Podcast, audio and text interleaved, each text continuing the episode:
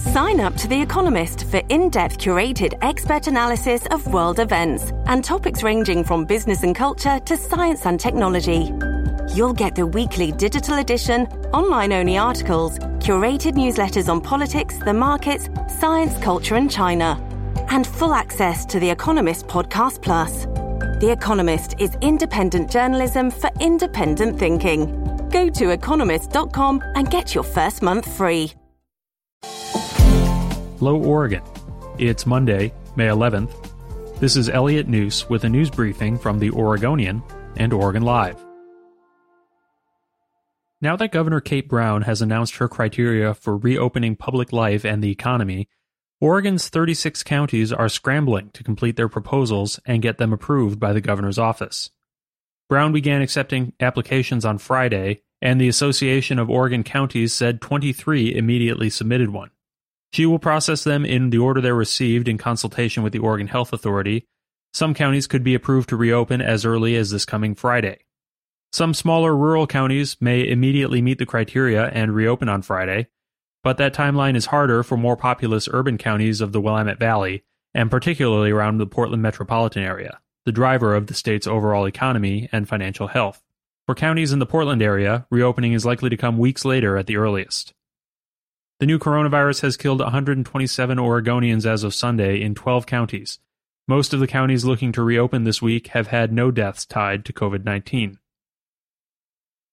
After being celebrated for their courage and compassion in the first wave of the coronavirus, Oregon healthcare workers are suddenly getting pay cuts, furloughs, and layoffs.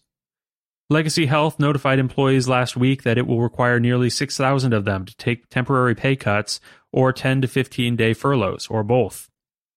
Other hospitals, big and small, have instituted similar cuts just weeks after the first wave of COVID 19 began to taper off.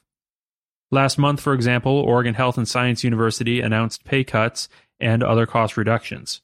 Providence Health and Services and Peace Health have also cut costs and didn't rule out more. At the heart of the hospital's financial problems is the ban on elective surgeries, which Governor Kate Brown loosened on May 1st between the ban and people generally avoiding hospitals for fear of the virus, some hospital departments have seen revenue plummet 40 to 70 percent. Victim advocates say it is more daunting than ever for Portlanders affected by domestic violence to find safety and security from abusers.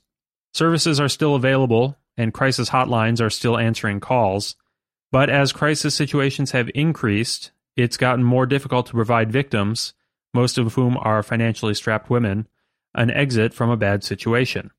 Nonprofit and agency budgets are strained by the effort. The Oregon Legislature's Emergency Board allocated $2 million in extra funding to the Domestic Violence Services System in April, but workers in the system say that won't go very far.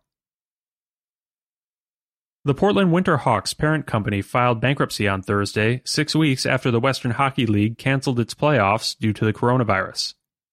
Winterhawks owner William Gallagher allegedly failed to repay money his companies had borrowed in 2018. The lender, Bridging Financing, went to court in Toronto earlier this month and claims it took control of several of Gallagher's companies, including the hockey team. A receivership could be devastating for the Junior League hockey team. The Western Hockey League can terminate a team's ownership agreement if the franchise enters bankruptcy, and the team's lease to play in the Moda Center and Veterans Memorial Coliseum could be voided. But bankruptcy documents do contain some reasons for hope for Winterhawks fans.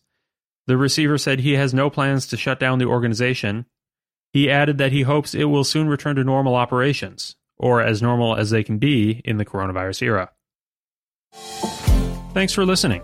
For more news, pick up a copy of The Oregonian or go to OregonLive.com.